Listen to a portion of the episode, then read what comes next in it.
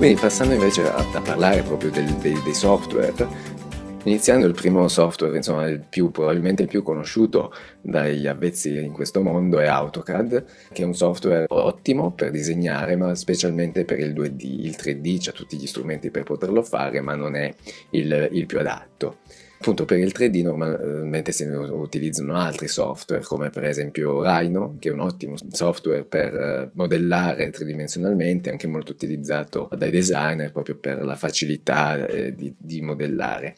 Anche Rhino ha un um, plugin, un, altro programma diciamo annesso che è Grasshopper che ha un altro concetto di un'architettura parametrica per cui si danno appunto dei parametri per creare delle forme particolari, insomma è un discorso un po' più complesso. Tornando ai software 3D possono essere um, SketchUp banalmente, che è molto semplice ma che si è sviluppato in questi anni e si utilizza molto anche tra studenti e anche nel mondo lavorativo, per cui non è da sottovalutare come avevo fatto io perché mi sembrava un programmino scarso, ma in realtà poi a Madrid mi sono ritrovato a lavorarci, per cui è sempre utile anche conoscerlo. Poi ce ne sono tanti altri, SolidWorks, eh, Revit, Vectorworks, che sono poi programmi anche un po' più complessi, ma che tornano utili, per esempio Revit, quando parleremo del BIM. O anche c'è 3D Max, eh, che è un altro software anche molto complesso, questo specialmente anche utilizzato per fare render.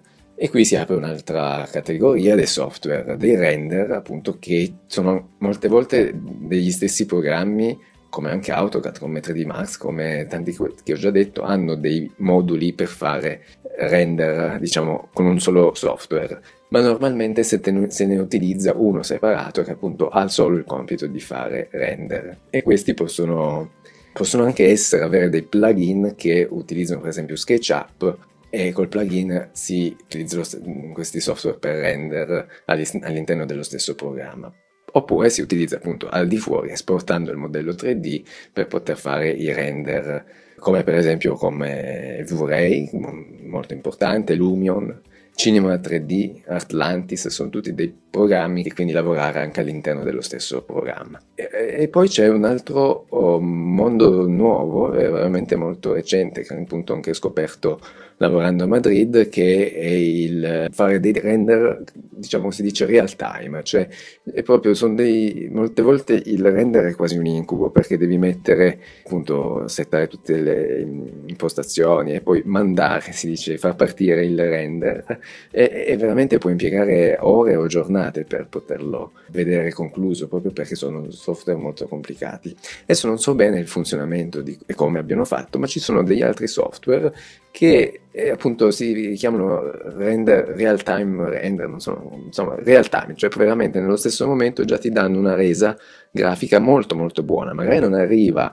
a, allo stesso livello di appunto ore di render, però ti dà sicuramente già un impatto molto uh, buono veramente a, a, tempi molto brevi. questo, per esempio, a Madrid si utilizzava Enscape, che è già un software che va alla grande, ma veramente un mondo nuovo. Io adesso ho fatto una ricerca, cioè, si chiama un altro H Software, U-Render, scusate, non, non la conosco bene ancora, però sicuramente ho visto utilizzare Enscape ed è un ottimo programma che veramente dà delle rese eh, ottime a niente perché insomma avevi uh, il modello da una parte e quest'altro programma da un'altra e ti dava già nello stesso momento il render fatto. In ogni caso, una volta che poi si ha il render, molte volte si estrapolano solo alcune immagini e la maggioranza delle volte vengono poi rielaborate e si dice in post produzione con Photoshop. Il, eh, anche in questo caso nella grafica ce ne sono anche altri software, ma il Photoshop è il più utilizzato, insomma, saperlo usare nel mondo dell'architettura è essenziale eh, anche per fare montaggi, delle cose veloci, veramente puoi fare di tutto. E quindi normalmente si estrapolano le immagini virtuali renderizzate e si rielaborano con Photoshop inserendo delle, appunto fare foto, per fare dei fotoinserimenti, per settare le luci, per inserire persone, alberi, macchine, si può fare veramente di tutto con rese veramente eccezionali perché si possono proprio inserire delle foto reali per cui rendono ancora più reale il progetto. E poi restando nel mondo di Adobe, del pacchetto Adobe, che è appunto Photoshop, ma c'è anche Illustrator che ti permette di utilizzare, è un eh, software vettoriale si chiama, per cui puoi gestire le linee, in quel caso magari se devi rielaborare i progetti in 2D, in 3D, nelle sezioni, quindi poter inserire colori, settare lo spessore delle linee, è molto completo Illustrator